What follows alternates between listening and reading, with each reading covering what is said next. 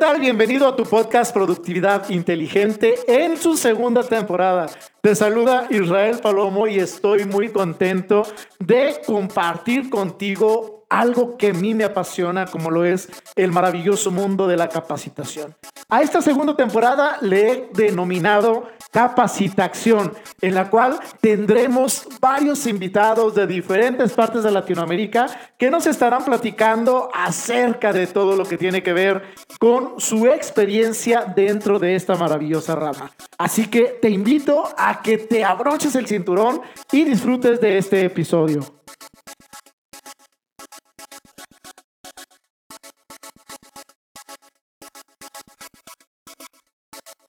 ¿Qué tal amigos y amigas? Bienvenidas a un nuevo episodio de Productividad Inteligente, el podcast que en esta temporada es enfocado a capacitaciones, por eso que se llama Capacitación.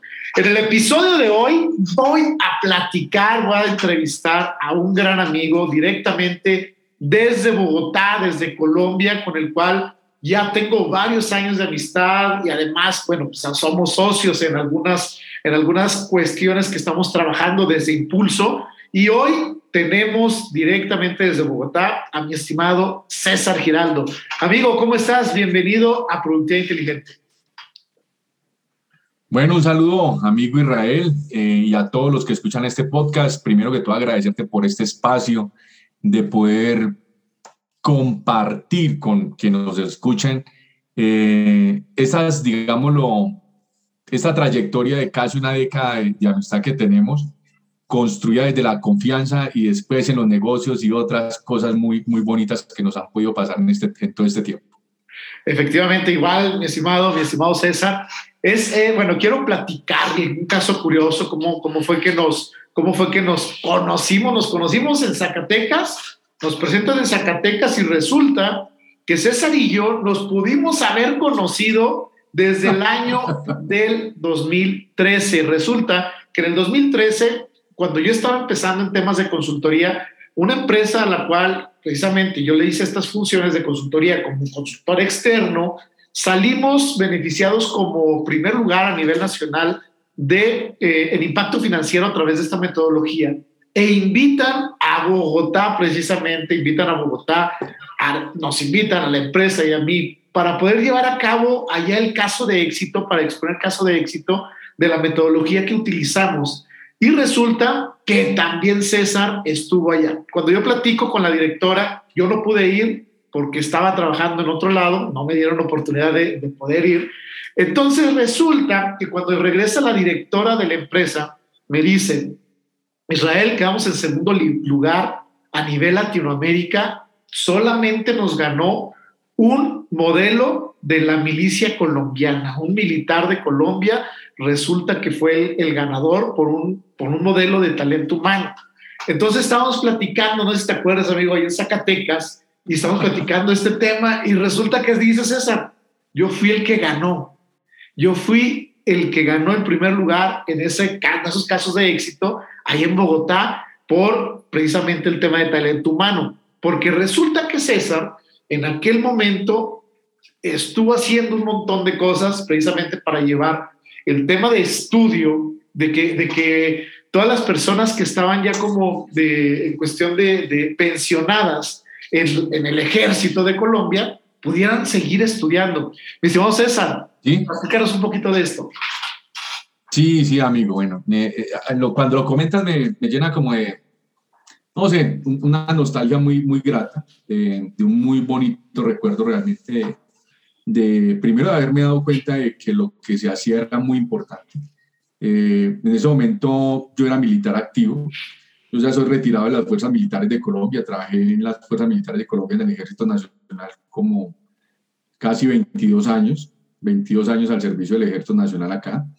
Eh, viviendo todo el conflicto, pues que yo creo que todos nuestros amigos eh, conocen, es un tema complejo y lo viví en carne propia. Eh, y resulté metido en temas de capacitación porque yo creo, tengo una convicción muy fuerte que definitivamente lo que cambia las personas y, y lo que cambia las naciones, lo que cambia las naciones, esas personas que conforman más allá de un territorio y todo esto, es, es la educación, la formación, la capacitación, el entrenamiento, el reentrenamiento.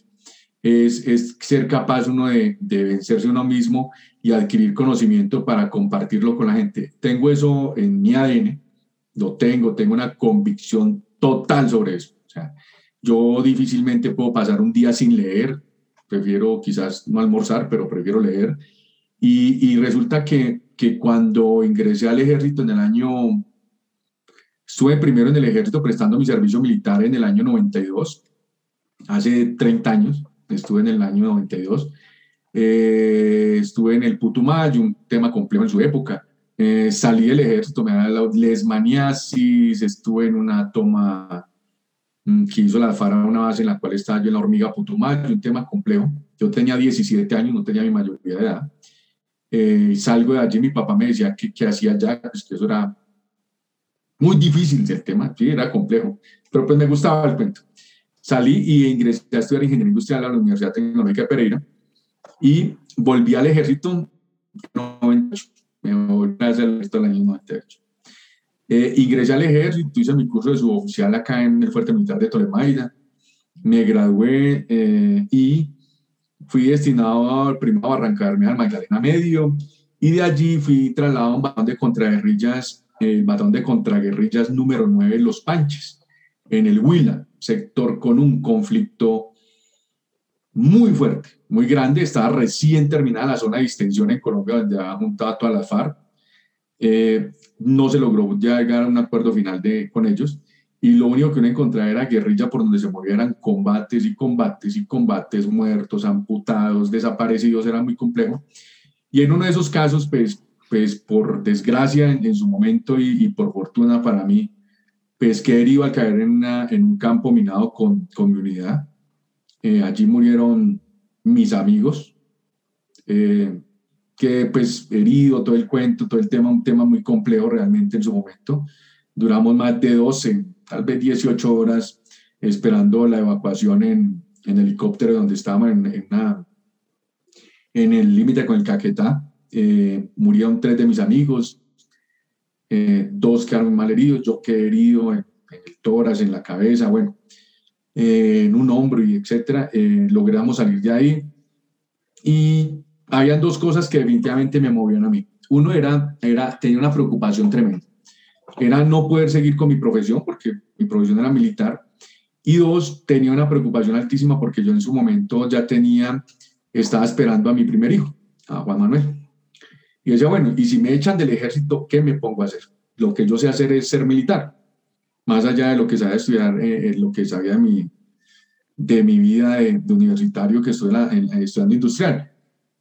Mm, porque en su momento las personas que quedaban, digámoslo, con una novedad o una dificultad eh, física, pues el ejército lo retiraba y pues si había lugar a una pensión, listo, pero normalmente no se lograba la pensión y simplemente te retiraban y tú ya tenías 20 años, 22 años y ya tenías una lesión corporal y volver a rehacer la vida en los 22 años, pues es complejo, es un tema complejo. Entonces me preocupaba eso, eh, me recuperé, yo creo que no me recuperé muy bien o sí, no sé, me moví en esas dos situaciones y volví otra vez al área de operaciones. Volví, ingresé otra vez al área de operaciones como a los ocho meses.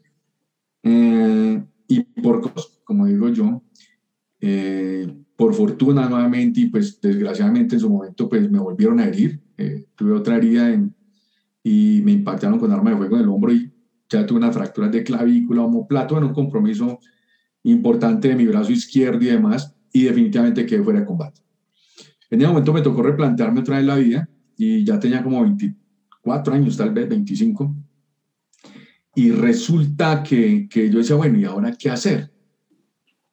Si de pronto ahora sí me van a echar. Entonces yo decía, no, pero ¿cómo no van a considerar las personas que, que digámoslo, como yo, como yo, muchos o miles tal vez, que de pronto puedan reubicarlos en un área administrativa y nos puedan, digámoslo, eh, eh, utilizar en labores donde también podamos hacer un aporte. Bajo ese concepto se me metió en la cabeza que tenía que demostrar que eh, podíamos ser competentes en áreas administrativas. Y se me metió en la cabeza eso, que tenía que demostrar eso. Y de eso nace la, una iniciativa de, de, crear como un modelo de desempeño laboral al interior de las fuerzas militares, en el cual a las personas que teníamos algún tipo de disminución de la capacidad por heridas en combate, eh, no se evaluaran y que si definitivamente no servíamos para una reubicación, pues que nos sacaran. Si teníamos las, las competencias para que nos reubicaran, nos dejaran allí, nos permitieran hacer algún estudio aplicado dentro del campo administrativo de las fuerzas militares y nos, dijeran, nos dejaran seguir haciendo nuestra carrera dentro de las fuerzas y pues empecé a, a lucha, pulso, buscando recursos, contactos desde la lejanía, no es como el internet hoy ni el teléfono, no era un tema complejo, pero eran los 2000 inicios. Eh, se logró hacer, se trascendió años, años, años, años. Logré llegar a trabajar acá en el comando de en la dirección de personal del ejército. Con ese programa hice una aplicación muy básica en su momento en los sistemas para hacer evaluaciones y todo el cuento este.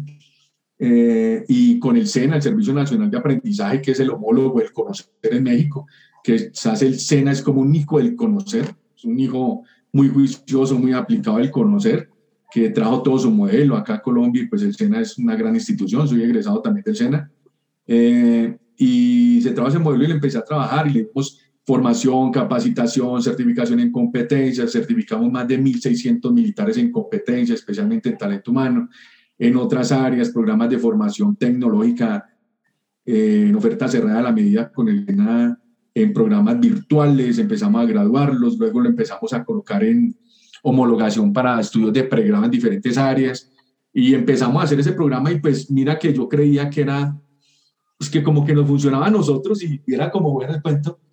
Y resulta que tuve la oportunidad de ir al evento que, que nombra Israel y fui allá y me invitaron a un foro, a un, a un foro, eh, participamos, yo no iba preparado para participar en el evento. Como dijo Israel, pues habían empresas que se han preparado por tiempos, años, recursos y demás. Me dijeron que por qué no contaba pues, lo que se había hecho con todo el personal que, que éramos serios en combate. Presenté eso, hice unas diapositivas en PowerPoint el mismo, mientras estaba atrás en una mesa. Eh, presenté eso, no tenía lugar porque no, no, no estaba dentro, digamos, dentro de la agenda. Me tocó ubicarme por afuera de, donde entraba la gente al, auditorio fuera el ascensor, me colocaron un videobin y el videobin pues era un videobin por acá que no sé dónde lo han sacado, el caso fue que se apagó y me tocó echar el cuento cómo lo viví, así como le estoy contando acá cómo lo viví, la gente le interesó, gustó, pero, pero hay, una, hay una particularidad y, y, y me gusta contar esto, es lo más chistoso, es que yo no sabía que estaba participando quizás en un concurso, llamémoslo así o por un premio. Yo no sabía, yo era inocente, entonces yo no sabía. Yo estaba contando lo que hacían. Al otro día yo no iba a volver al evento. Entonces me dijeron, ven César, ¿y por qué no vienes mañana? Que hay unas conferencias muy buenas. Estaban unos conferencistas muy, muy, muy buenos. Y le dije, listo, pues si me invitan yo vengo, voy al otro día. Eh, y al otro día le dije, listo, bueno, muchas gracias, no, fenomenal las conferencias. No, pero ven mañana, era un viernes. Y fui al otro día, al viernes, y en la hora de la tarde, no, que iban a premiar a los iban a otorgar el premio pues de, de, de, la, del premio de la eh, Latinoamericano de Gestión Humana eh, de, por competencia de organizaciones sostenibles de OIT, Interfor, de la red LATAM, bueno, era un evento muy bueno aquí en el Dan Carter en Bogotá, 200, 300 personas, pues con todos los, como diríamos acá, los, todos los perendengues y con sus doctorados, maestrías, todo el cuento yo, yo en ese momento estaba, creo que apenas estaba retomando mis estudios, estaba haciendo, creo que no había empezado ni, yo creo que mi pregrado en administración, digámoslo, soy, soy administrador de empresas de la Universidad de AN, y estábamos ahí, pero era a pulso que se había hecho esto. Y cuando empieza la premiación y que sí, que felicitaciones y felicitaciones, todo el mundo aplaudía, y yo también aplaudía, y había gente que, que, me, que, me, que me, me abrazaba y yo los abrazaba, no, que esto es una berraquera. Yo le decía, no, esto me encanta ahora este evento y a mí me abrazaban y me aplaudían, yo también aplaudía, pero yo no sabía qué estaba pasando. Casualmente yo estaba con, en la mesa con un mexicano, con el licenciado Agustín Arrangois, una gran persona, gran persona. Eh, y, y, cuando llegan y, y, me dicen, César, pase, cuando no me di cuenta y yo estaba de frente del escenario, está con Julieta Leibovis, Mauricio, y estaba con Leonard, y llegaron y me dijo, César, y usted, el micrófono estaba abierto y me dijo, César, ¿y usted sabe qué es lo que está pasando? Y yo le dije, la verdad, no, no sé qué está pasando. Todo el mundo le da risa. Y me pues que usted se ganó el premio de gestión por competencias de Latinoamérica. Y yo, ay, fue pucha, ¿cómo así? Pues otra vez la gente le no, no entiendo. Dice, que usted se lo ganó, aquí hay una votación, bueno, todo el cuento. Y pues lo que usted hace es importante realmente. Y pues miren que yo no sabía. Yo creía que era algo que nos servía a nosotros al interior de la fuerza, pero no pensé que de pronto fuera un modelo que quizás se pudiera replicar o escalar o mejorar. Y lo hicimos a, fuerza de pulso aquí entre el ejército y, funcionó. Y pues obviamente la, la, empresa para la cual, eh, digamos, Israel trabajaba fue la que quedó de segunda. Fue la que quedó de segunda, un gran modelo también frente a un espectáculo.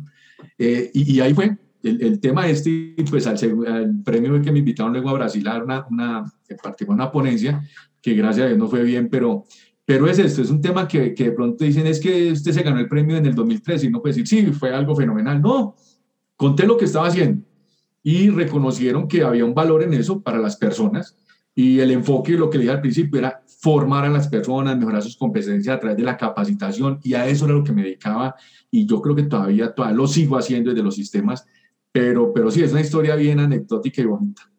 Sí, claro, pues, cómo no. Y, y, como tú lo dices, ¿no? Gracias a esta, a esta participación o a ese primer lugar en, este, en, este, en esta gestión, eh, bueno, en este evento, pues te invitan a Brasil también. Te invitan a Brasil, hasta, luego tienes reconocimientos en la Noche de Héroes del Ejército de Colombia. Mm, sí, sí, ha sido multipremiado gracias precisamente a eso, ¿no? Al buscar que los militares que pudieran tener alguna afectación pudieran seguir activos. Yo recuerdo cuando estuve allá contigo en Colombia, me platicabas que, que de pronto salían, salían los, los militares con alguna y me acuerdo muy bien tu palabra, ¿no?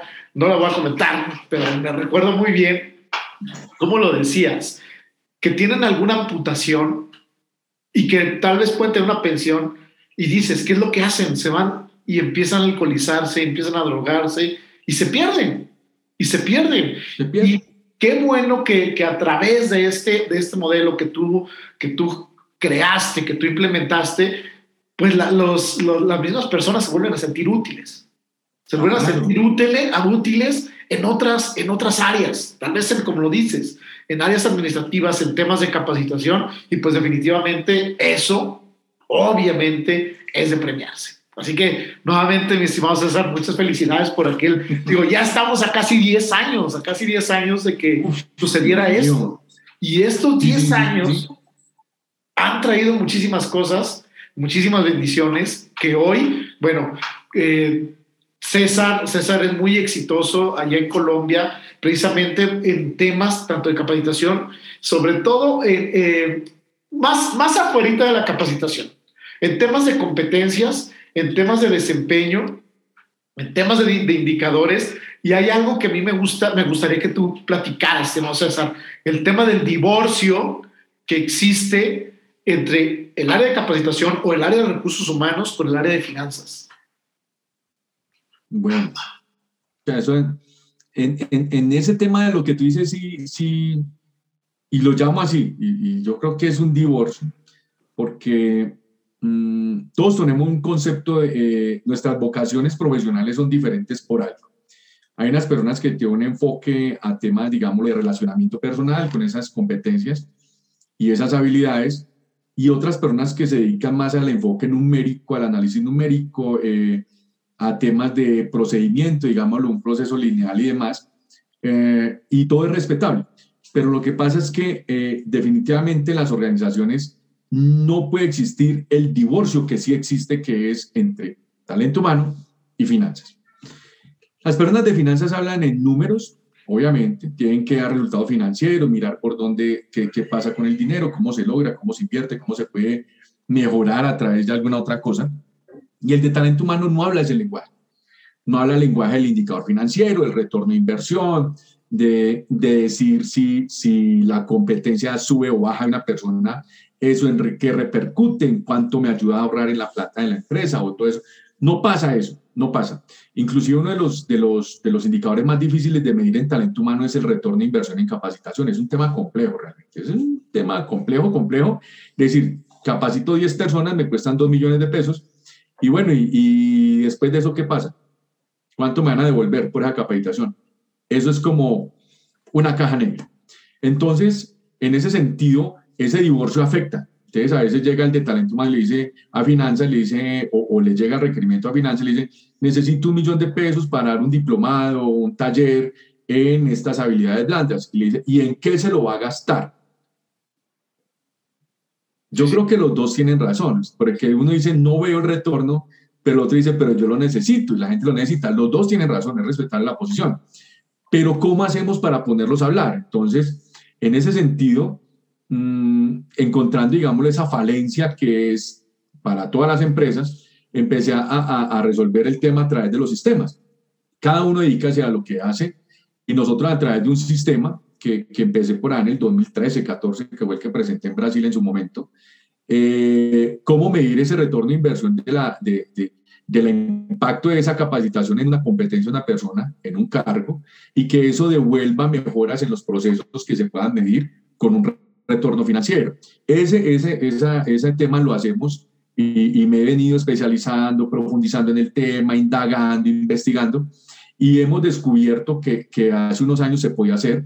Desarrollamos la metodología, lo pudimos sistematizar y lo tenemos en un software, y, y es un tema donde nosotros hemos, digámoslo, a unir esa pareja que, que no se veía eh, porque habla cada uno su lenguaje.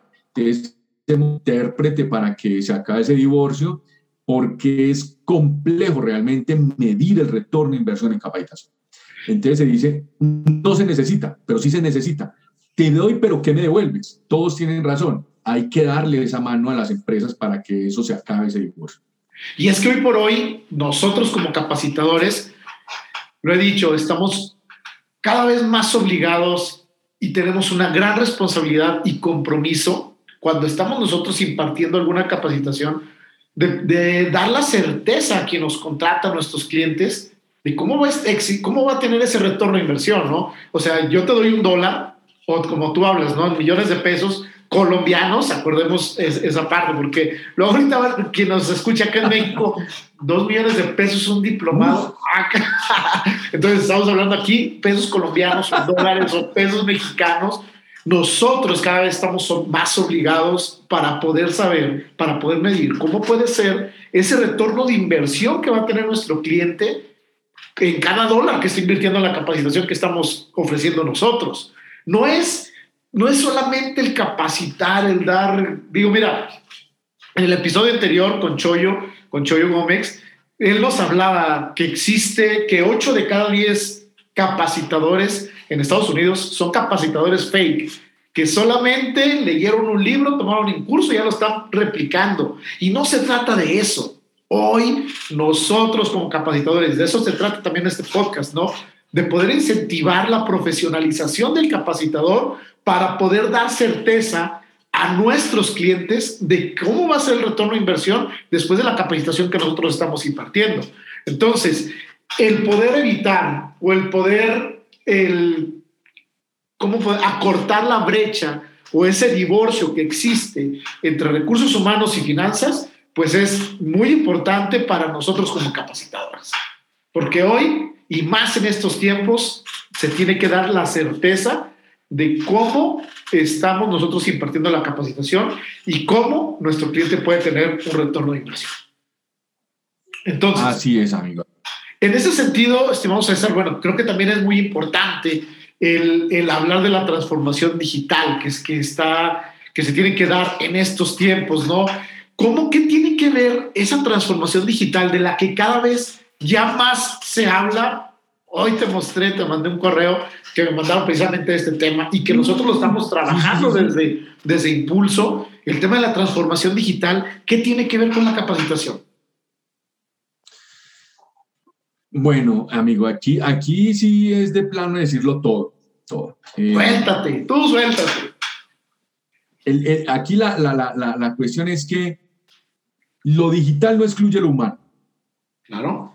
Lo digital nos tiene que llegar a, permitirnos eh, a aquellas profesiones o profesionales que tienen esa obligación, digámoslo, de contacto humano, que dejen de estar pegados al sistema y se dediquen a ese relacionamiento positivo con las personas para eh, eh, hacer lo que no, nunca harán las máquinas.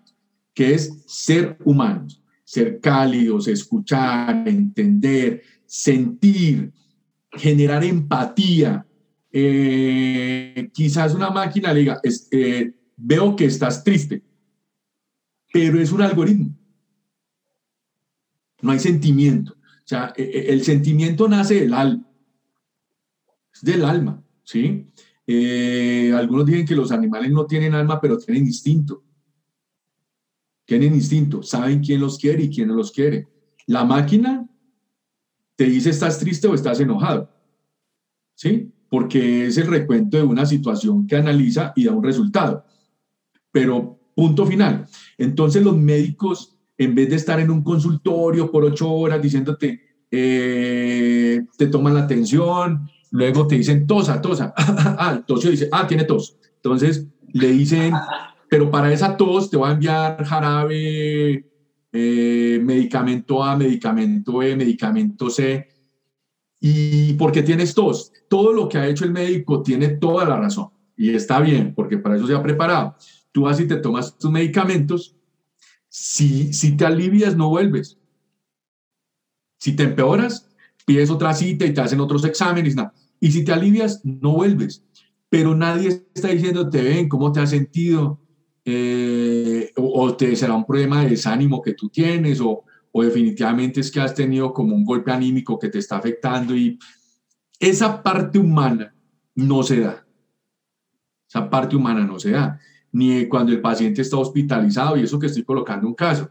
Entonces ese paciente hospitalizado necesita más allá de que pasen a la hora del turno y le miren en la atención, los signos vitales, se paren con él, eh, lo, lo, lo, escuchen, eh, le digan le duele, eh, tranquilo que estamos acá para servirle, lo queremos, lo, entendemos y nos formamos fue para combatir el dolor y generar bienestar. Eso no se lo dicen a uno los médicos ni las enfermeras. Se vuelven autómatas por el volumen de pacientes.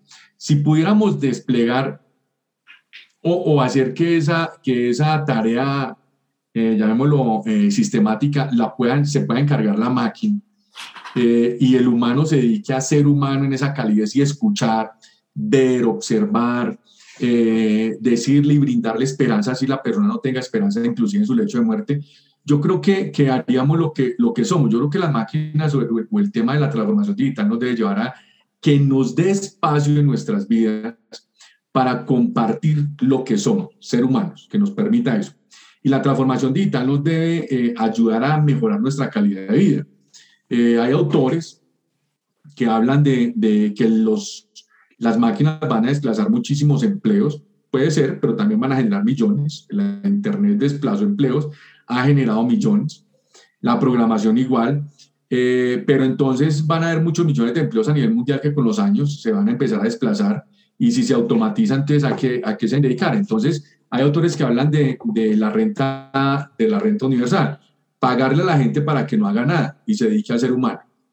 En, el Reino Unido eh, y ya en países, en varios países de Europa, han instaurado los ministerios de la soledad, porque hay mucha gente adulta solos. Entonces, el ministerio de la soledad, ¿qué hacer con los adultos o con los ancianos que viven solos?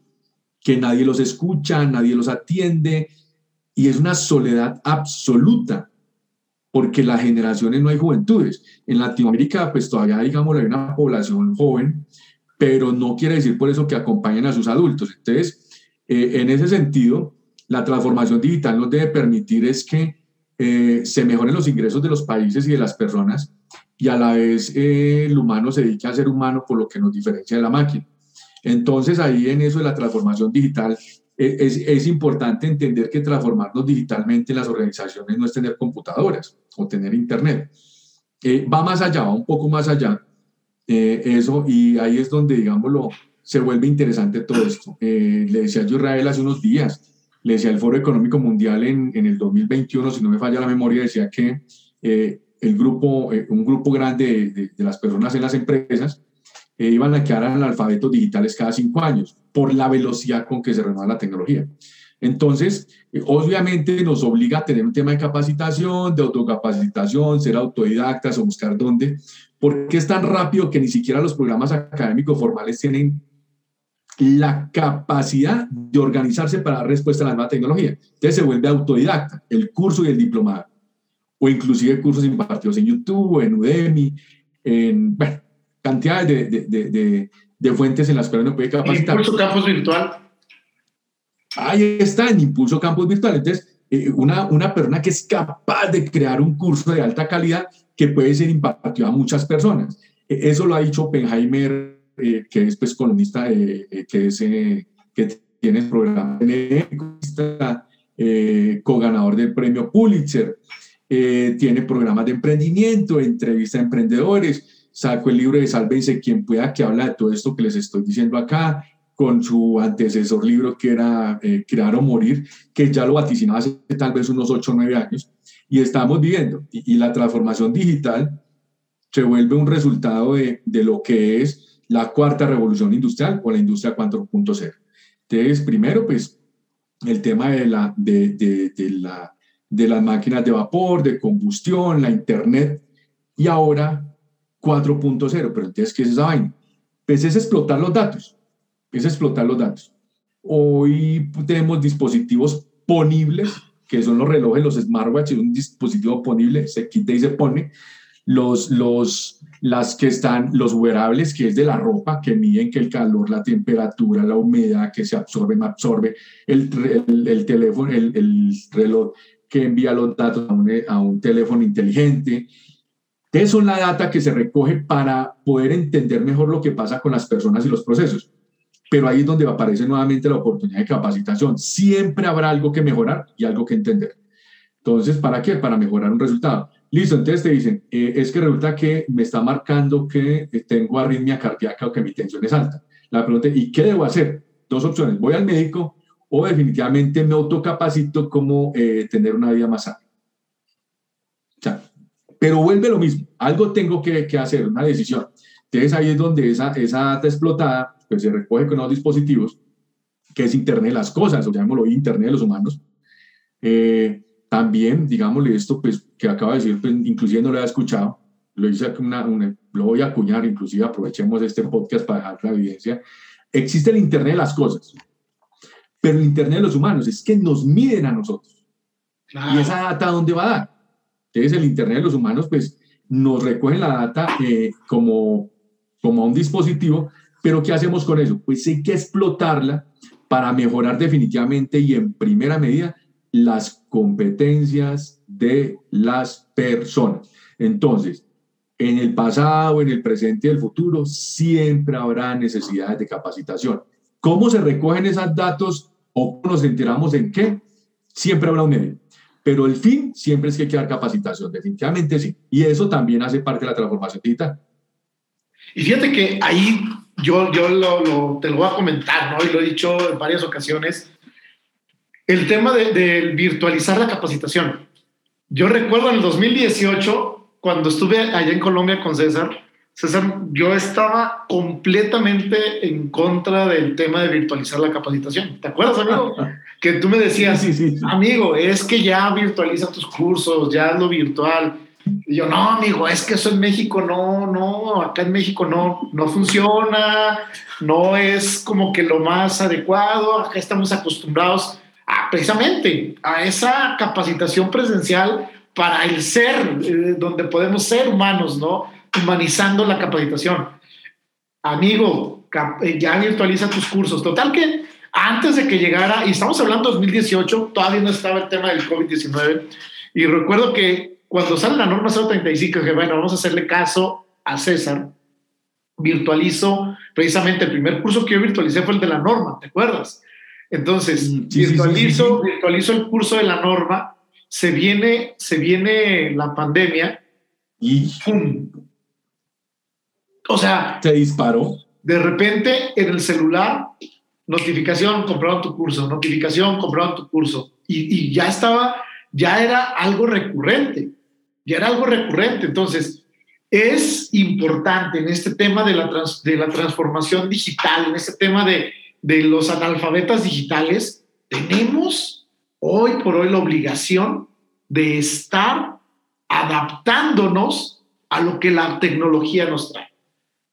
A lo que la tecnología nos trae.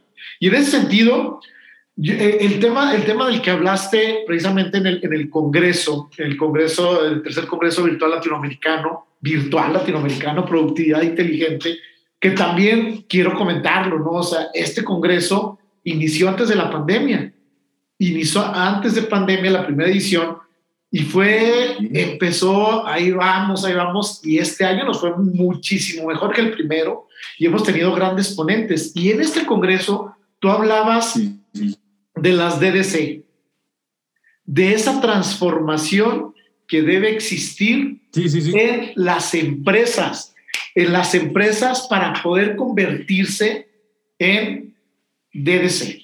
¿Qué es este tema del DDC, amigo?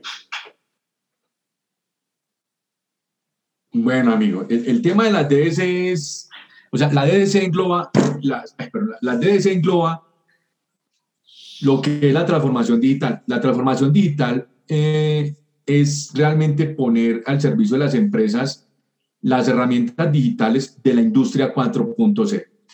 Y recuerdo, la industria 4.0 no es la Internet, no son los dispositivos, no, no, es, el, no, es, el, no es el hardware, sino qué hago y qué recopilo allí.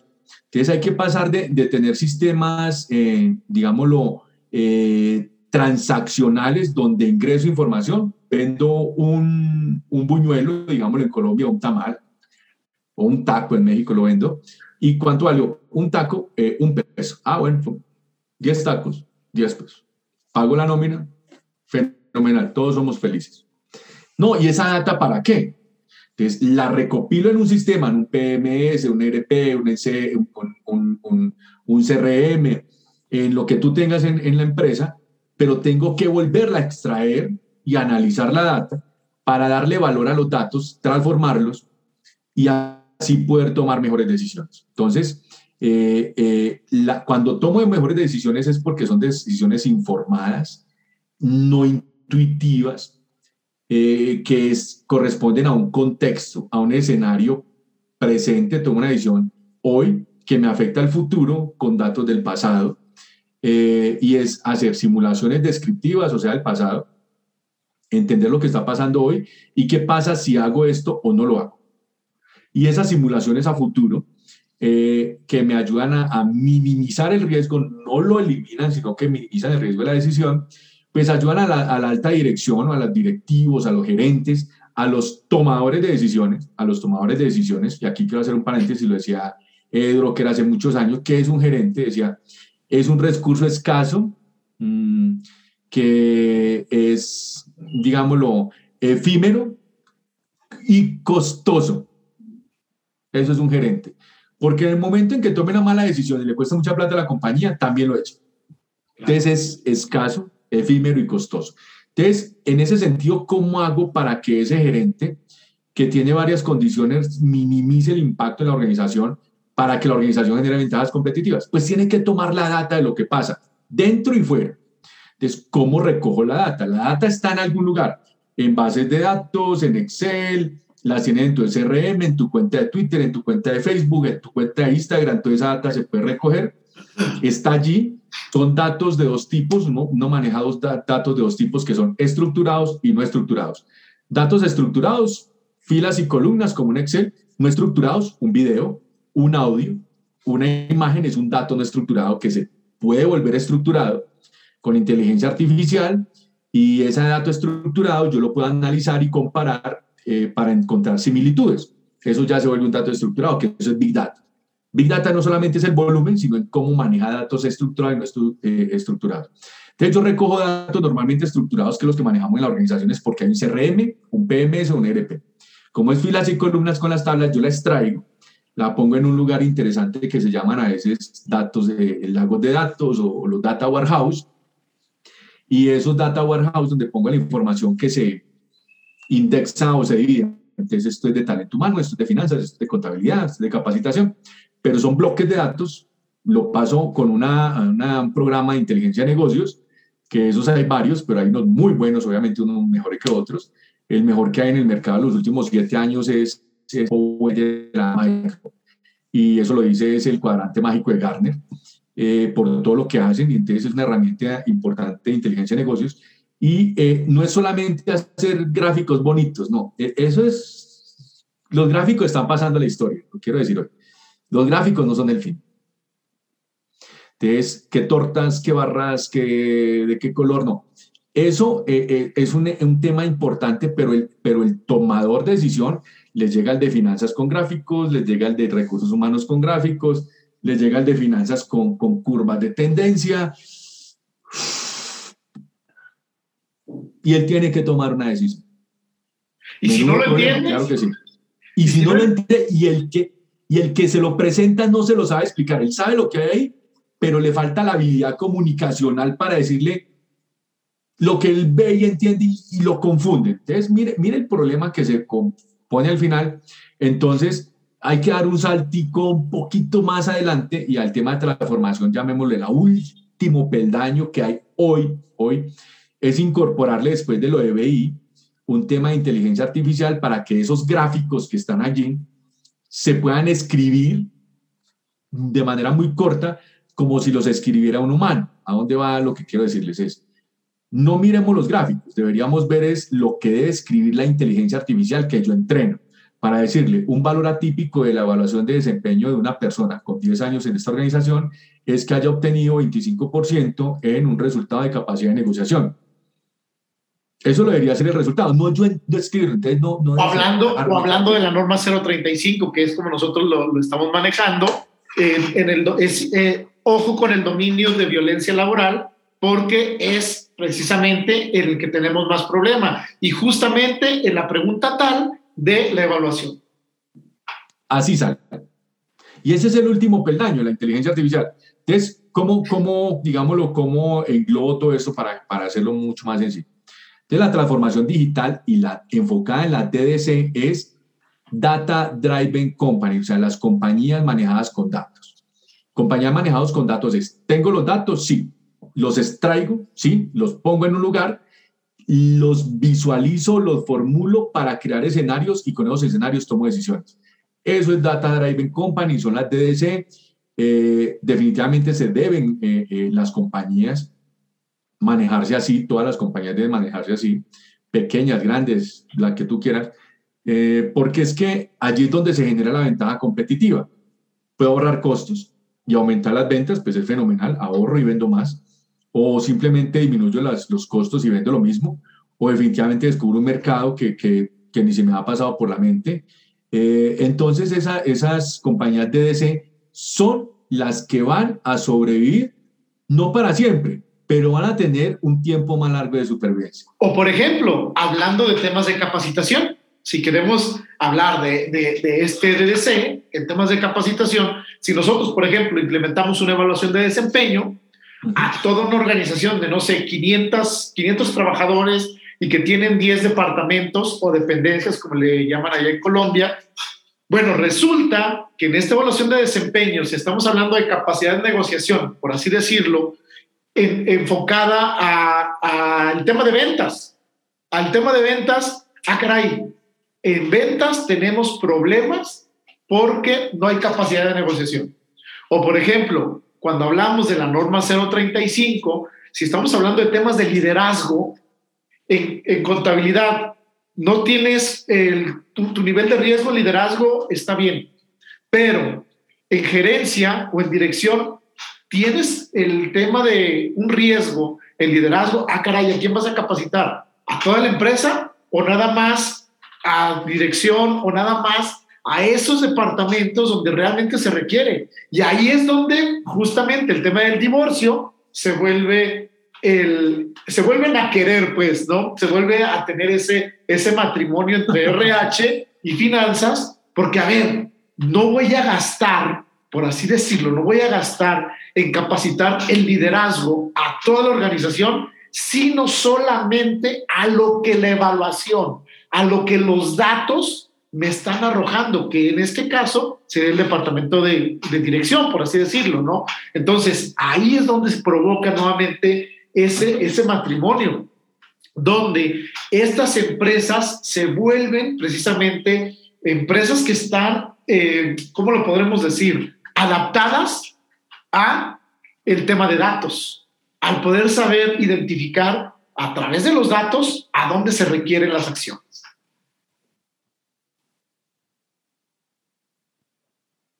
Así es, amigo, así es. Eh, va a colocarles un, otro ejemplo, por ejemplo, de la capacidad hoy de los datos. Eh, por ejemplo, un equipo de fútbol. Ustedes ven que salen las estadísticas de quién tiene el balón más tiempo, quién lo tiene menos tiempo, la efectividad, tiros, pues son datos recogidos en tiempo real, pero los jugadores los utilizan y los entrenadores los utilizan para poder enfrentar a su rival. Entonces crean la estrategia y entrenan de otra manera para, eh, digámoslo, eh, no dejen tomar a este jugador el balón acá porque eh, su pegada es de tantos kilómetros por hora el balón y va a ser un gol.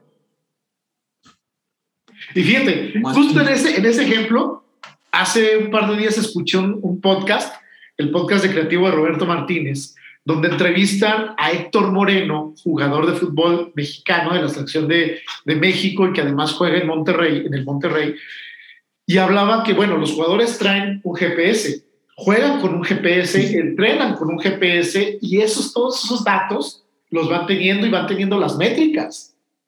Ahí es donde todo el tema de datos juega un papel fundamental. Oye, X jugador, veo que el lunes no corriste como normalmente corres oye, veo que en el equipo rival, esta persona o la persona que te toca marcar tiene una velocidad de X kilómetros por hora y la persona que tengo ahí de titular no los corre, ah, pues le meto a alguien que sí, que sí lo pueda, que lo pueda marcar, pues, ¿no? Eso es. Entonces, los datos lo que nos sirven es para definitivamente afinar eh, los planes de capacitación y desarrollo individuales y grupales, optimizar el recurso que se tenga y lograr menos, eh, mejores resultados en las competencias que se, sean como las descarriladoras, que en su momento lo nombraba así Lominger, eh, Lombardo e Eichinger en su, en su libro de las competencias descarriladoras, que, que Lombardo, Eichinger, Norton, Kaplan eh, y Ulrich son, como diríamos, todos son amiguitos, ¿sí? Que Norton y Kaplan quedaron el balance scorecard eh, y siempre es bueno, eh, pero desde la, la, empresa, ¿qué hace la gente para generar valor? Es que yo tengo que saber qué es lo que, digamos, de cinco competencias que yo tenga regulares, que me salgan, digamos, una evaluación que no está muy bien, yo no puedo capacitar a la las cinco. Yo debo decir cuál es la que realmente tiene impacto. ¿Cuál es la que realmente tiene impacto en los indicadores de gestión importantes que afecten estratégicamente a la organización? Ahí es donde se focaliza la capacitación, se da valor y se optimiza el recurso. Pero eso, ¿cómo lo logro? Si no tengo datos, es complejo. Ahí está el tema de la transformación digital. No es un tema complejo. Complejo sería no tener los datos, pero las empresas tienen los datos. Y, las empresas, entre más grandes, más datos tienen. Y actualmente, si hablamos en temas de capacitación, ¿cómo se hacen normalmente o en muchas empresas todavía, cómo se hacen las, necesidades, la detección de necesidades de capacitación? Preguntando, oye, ¿qué, qué te quieres capacitar? Oye, ¿en qué te quieres capacitar? ¿Y realmente eso es. requiere? Así es, así funciona. Y realmente eso Así funciona, es la realidad. Así funciona. Por eso, por eso hay, hay eh, la capacitación no puede ser eh, igual para todos, debe ser un tema a la medida, digámoslo como por bloques, donde a cada uno se le da su medicina y se espera un resultado óptimo para la organización. Eh, y más en estas épocas que, que siempre quizás hace un ejercicio que se debe mirar es, no es que sea la época de los recursos escasos, no. Yo creo que siempre hay un recurso escaso en la empresa porque siempre se optimizan los costos. Pero nos, hoy, hoy más que nunca se hay que dar una mirada a esos recursos escasos y qué más o cómo mejor, digámoslo, decirlo, de uno poder eh, decir, oye, no, fenomenal, que yo pueda con este dinero capacitar más personas e impactar en competencias que hagan que la empresa sea más competitiva. Lograr eso es fenomenal. ¿Cómo se logra? Con datos transformados, que es transformación digital, y eso son las DDC. ¿Y qué tan complicado es el cambiar la cultura, El, el llevar a una empresa, a una organización, de con su método tradicional a hacerla una empresa de DC? Bueno, a ver, el, el, primer reto el primer reto en una, en una, para convertirse en una empresa DDC no son los sistemas. La gente cree que es hacer la extracción de los datos y la transformación y todo está. Eh, no, no, no. Eso se hace porque hay método para eso. Eso está claro. Pero los que manejan y hacen esa realidad en las empresas son las personas. Es el miedo a la transformación, el miedo a la gestión del cambio, el analfabetismo digital, eh, el apego a los procesos tradicionales, mm, quizás estar en empresas públicas que definitivamente no, no se miden en los gastos, sino que aquí me llega plata, hago o no haga, aquí me van a pagar.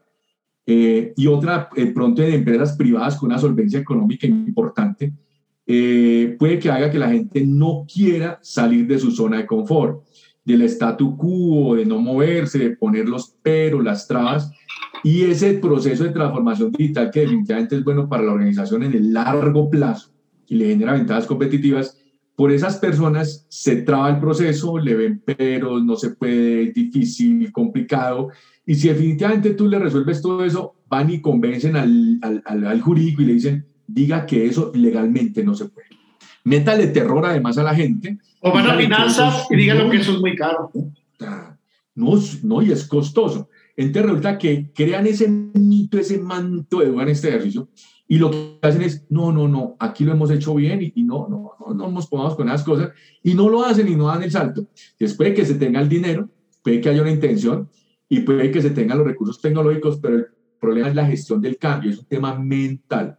Entonces, para que un proceso de transformación digital se dé, hay que empezar por un proceso de transformación y gestión del cambio y hacer que la empresa gire hacia la cultura del dato a través del cambio de entrar y, y digámoslo, apropiarse de la transformación digital. No es que la empresa por ser transformación digital o desee, las personas tengan que cambiar sus formas de trabajar. No, lo que se optimiza es la forma en que se almacena y se explotan los datos.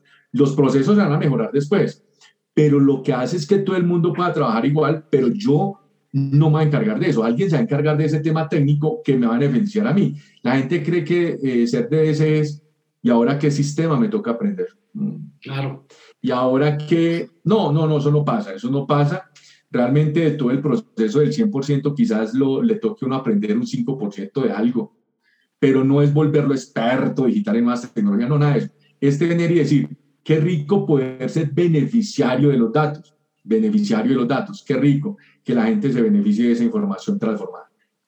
Es correcto. Ahora, ahorita hablábamos de cuestión de costos. ¿Es caro llevar a una empresa tradicional, método, tradicional, a una empresa DDC? Mm, pero realmente no es, no es costoso, amigo. No, es costoso porque eh, existe software que está muy al alcance. Eh, voy a colocar el caso. Por ejemplo, eh, Power BI, que lo nombraba yo hace un rato, que es una herramienta de inteligencia de negocios que está dentro de Microsoft, las empresas grandes y medianas que tienen, que usan Office 365 en sus empresas tienen licencias de Power BI ya eh, por defecto. Ya las tienen por defecto, pero no las usan. No las usan. Tienen unas áreas, de TICs que si alguien les guía en el proceso le ven, saca la información de este PMS, este y ponla en un lugar de esta manera para yo consumirla con el Power BI, se hace y es con los mismos recursos empresariales es que se dejen guiar, que permitan la guianza para explotar los datos. O sea que ya hay recursos que están al alcance de la empresa, pero obviamente hay que incorporar otros recursos que son personas con la experiencia y demás para que le hagan los modelos, pero no es de cero. O sea, no es de cero. Si fuera de cero, tengo que montar el sistema, tengo que poner personas de TICS, tengo que comprar las licencias, se vuelve inalcanzable. No, eso no pasa. Normalmente hay de todo eso. Tengo la información y la tengo guardada en un ERP ¿La puedo poner y extraerla? Sí, para eso también hay software para eso. Y con esa la consumo con un BI, así se puede. Ya tengo todo eso. ¿Qué necesito? Pues que una persona hile todos esos puntos y me presente los escenarios para toma de decisiones. Eso es lo que habría que incorporar en las organizaciones. Pero realmente no es costoso frente, no solo frente a lo que les acaba de decir con la infraestructura instalada, sino frente a los beneficios que se logran, se vuelve un tema ínfimo. realmente. Excelente, amigo. Oye, ya para irnos enfilando hacia, hacia, el, hacia el término de, esta, de este episodio, ¿algo más que quieras agregar relacionado a la transformación digital? Pues amigo, a ver, ¿qué te puedo decir de la transformación digital? Eh, yo creo que, que debemos simplemente dar una mirada retrospectiva y decir de dónde venimos con, el tema de la tecnología. Mm, y entender que, que los móviles eh, son interesantísimos, que las laptops, las computadoras se vuelven táctiles, se vuelve todo ese tema, es muy interesante. Eh, que existe la internet, los GPS, que existe infinidad de temas, que veo Netflix, que tengo Instagram, Spotify, eh, pero básicamente eh, yo quiero que, que, la gente entienda y todos, yo creo que no nos olvidemos de, de, de esto, es que todas esas grandes empresas entienden que es transformación digital, son DDC y por qué nos encantan tanto estas tecnologías, o sea, por qué nos encantan tanto. Pues porque nos entienden y nos crean productos a la medida, porque recopilan nuestros datos. O sea, y con nuestro permiso. Y con nuestro permiso. Entonces Netflix tiene un algoritmo de recomendación, así se llama el algoritmo de Netflix, algoritmo de recomendación. Entonces, de acuerdo a tus películas, tus gustos, tus horas, tus géneros y lo que ve tu pareja, eh, etcétera, te recomiendan la serie a los dos y a los dos los pueden ver lo mismo pero eso ya lo hace Facebook con WhatsApp, por eso fue que lo compró, para que cuando yo me comunique con alguien, entonces nos mande temas iguales a través de Instagram, Instagram también de, Facebook, y recopila la data. Pero nos encanta. ¿Pero por qué nos encantan estas tecnologías? Pues porque manejan datos.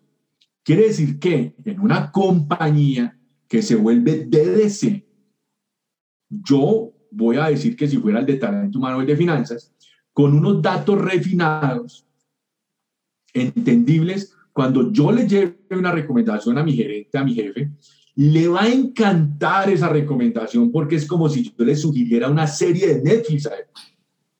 Le va a fascinar. Lo que le lleve recursos humanos le dice, no me hable, el programa habla por usted, la data, tranquilo. Me fascina lo que usted produce. Porque eso es DDC, es como tener una serie, eh, es tener como Netflix, Spotify, Instagram, eh, YouTube, eh, ¿qué más podemos decir? El buscador de Google. El buscador de Google, eh, Facebook. Facebook. Entonces, el DDC es hacer que esa data recopilada de la empresa, o sea, nosotros somos todos eso dentro de la empresa, presente contenido transformado de valor para la toma de decisiones entonces simplemente es encantador. La gente dice, es difícil. Y entonces, ¿qué es lo que le presenta Netflix pues, para que vea la serie? No, yo no creo en eso. Y entonces, porque Spotify entiende sus gustos. No, pero es que, pero entonces, porque cuando usted de pronto le llega a su bandeja de entrada por Google, si tiene Gmail, le llega que eh, bolsos o carteras de color rojo en el mercado? ¿Por qué le llega eso? Es porque su esposa está viendo y quiere comprarse unos bolsos de rojo en el mercado. ¿Y, y por qué entonces, si su, usted dice, ¿y por qué me están sugiriendo un viaje a Cancún?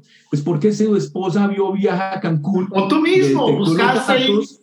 Y lo hizo. Y entonces le mandan el gusto para despertarle la idea eh, eh, eh, en su cerebro y que hablen de lo mismo. Entonces, la transformación digital simplemente es subirnos a la misma ola en las cuales están subidas las grandes compañías que nos generan contenido a la medida cada uno de nosotros. Entonces, ahora veámonos del otro lado. Si yo soy el gerente, a mí me encantaría que me dieran contenido de valor. Contenido recomendado, curado, depurado, pero que me ayuda a tomar mejores decisiones. Pues simplemente tomo decisiones felices y cada vez que alguien viene digo, me encanta lo que produces, me fascina lo que tú haces pero no queremos, queremos verlo de manera compleja. No, es así de sencillo. E, e, esas empresas son DDC y nosotros somos los que le brindamos la data. Eso es todo lo que hacemos. Es correcto, mi estimado César. Bueno, ya para terminar, te voy a hacer un par de preguntas más, tres preguntas más. Me gustaría, regresando al tema de capacitación, así con tu experiencia, con la experiencia que tú tienes, con todo lo que sacaste en relación al ejército, a las carreras de talento humano de, tus compañeros del ejército, ¿qué tres consejos que tú les podrías dar a las personas que van iniciando la capacitación o bien que ya estamos en el área de capacitación?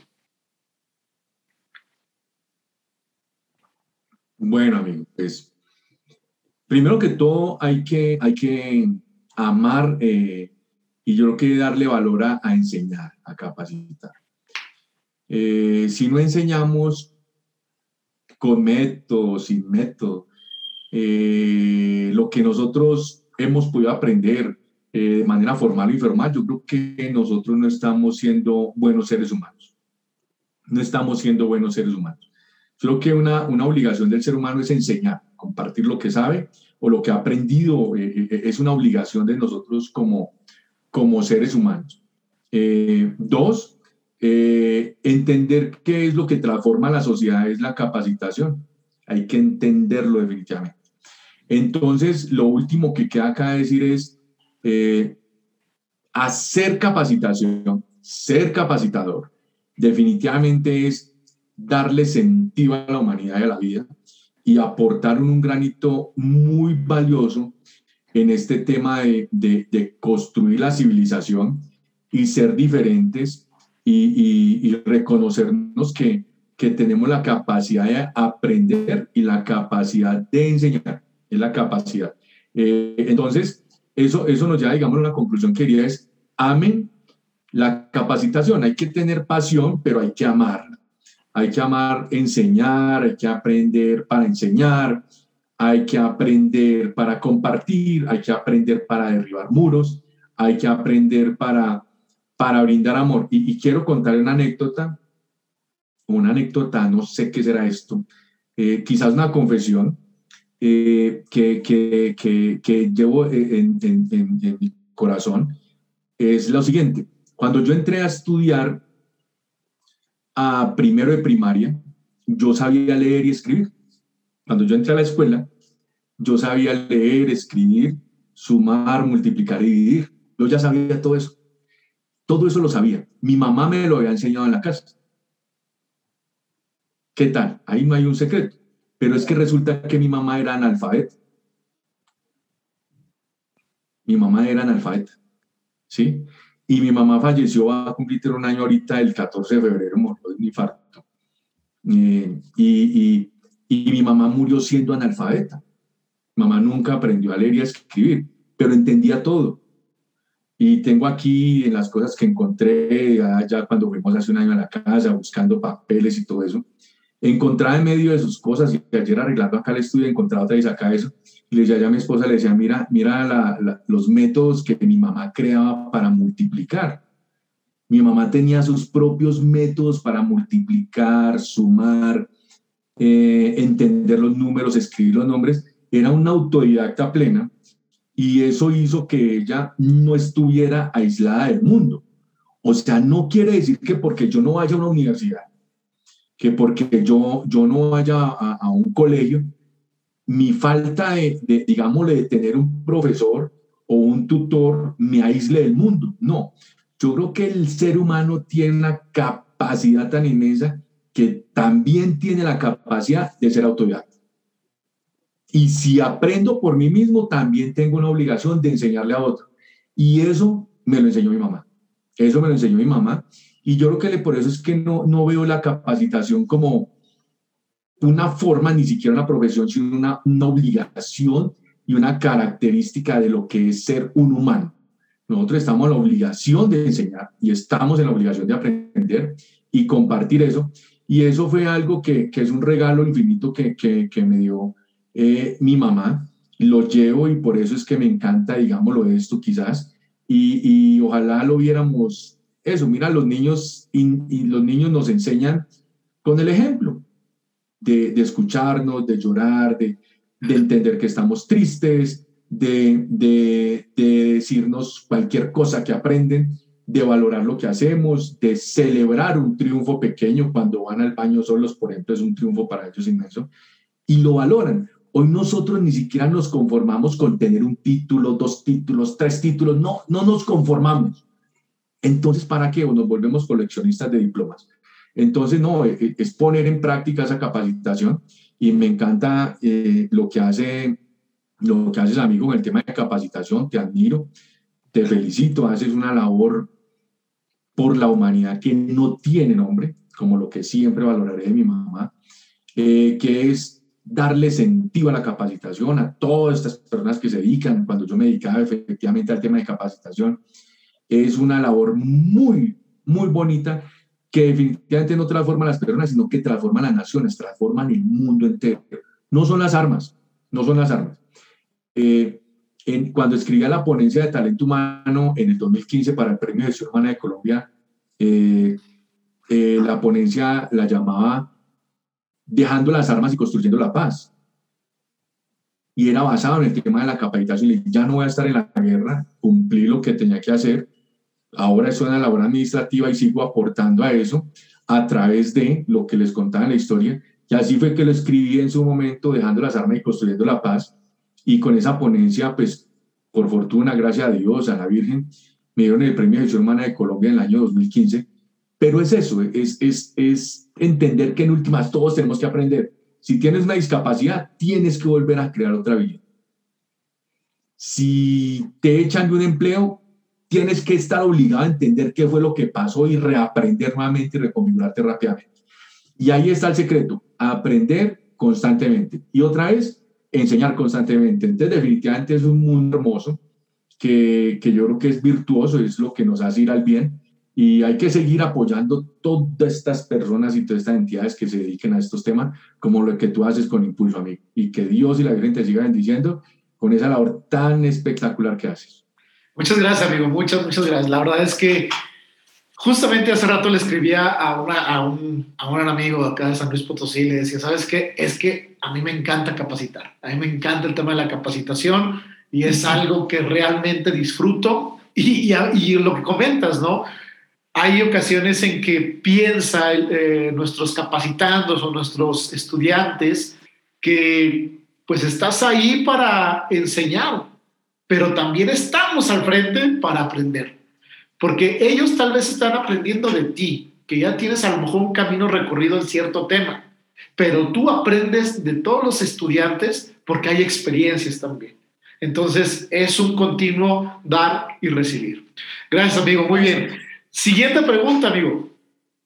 ¿Qué planes vienen para César? ¿Qué planes vienen para Elexium? ¿Qué se viene para en, estos temas de lo que tú estás haciendo? Mm, bueno, amigo, yo creo que lo que se viene es, es, digámoslo, como empresa, pues obviamente uno siempre tiene la, digamos, los ojos puestos en crecer, pero, pero aquí el crecimiento es responsable en el sentido de generarle valor a las empresas. Un crecimiento responsable de, de decirle, vea, transformes digitalmente. Nosotros estamos aquí como unos facilitadores para esos temas, con tecnología, con experiencia y demás, eh, que les va a ayudar en muchas cosas. Entonces, en eso, pues hay, una, hay, una, hay un reto muy grande, una oportunidad muy bonita eh, de, de, ser uno responsable con, con las personas que han creído en, en, esta, en este emprendimiento. Ahora ya somos una startup ya mucho más justa, eh, que estamos de alguna manera creciendo de otra manera. al haber recibido, digámoslo, haber hecho una sociedad hace poco, el año pasado, gracias a, y lo aprovecho para decirlo, a la Universidad de AN, donde me conocí con mi actual socia Lili, eh, donde hemos, ella también graduó de la AN y hemos construido temas y nos hemos encontrado en diferentes cosas que, que definitivamente lo que queremos es crear valor. Entonces, primero que todo en eso, eh, crecer responsablemente, crecer responsablemente entregándole valor a las empresas. Dos, eh, entender, y, y, vuelvo a un tema, entender y aprender, aprender eh, cómo gestionar uno su vida eh, y sus tiempos entre lo que es poner sus ojos allá y empezar a lograr eso, pero también siendo uno, digámoslo, consecuente con lo que es su entorno y siguiendo siendo uno la misma persona, con, compartiendo, manejando los tiempos y toda esta, toda esta situación. Y a veces me ha tocado, lo hago y digo, eh, ¿cómo hago para compartir con las personas, con mi familia? Si tengo a veces tantas cosas por hacer o pensar, pues yo llego y, a veces aquí a la casa y, y, lo que hago es que comparto con ellos. Eh, cuando nos se acuestan, sigo trabajando, en su efecto me levanto a las 2 o 3 de la mañana. Lo hago porque es que hay que compartir, ¿no?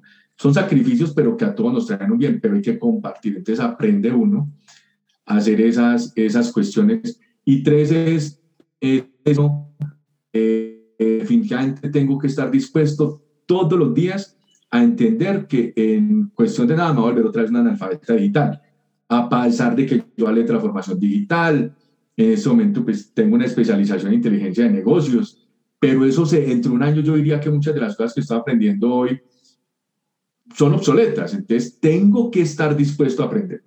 Tengo que estar dispuesto a poner la mirada en los libros, en los artículos, en la gente que habla el tema. Y, si quiero estar y generarle valor a esas empresas, pues debo estar dispuesto a todos los días entender que, que, que el, el, el, conocimiento se vuelve obsoleto en cualquier momento. Entonces, tengo que ser un aprendiz por toda la vida. Excelente, estimado César. Bueno, ya para terminar, ¿Dónde te pueden encontrar? ¿Dónde te podemos encontrar? ¿Cuáles serían tus datos de contacto? Bueno, amigo, gracias. Pues eh, si nos queremos encontrar virtual o presencialmente, desde Bogotá, con un buen café colombiano, aquí en algún lugar en donde tomamos café, aquí en Colombia, en Bogotá, vivo en Bogotá. Eh, estamos en, internet en, en www.election.com com, election con H, election.com y mi correo es césar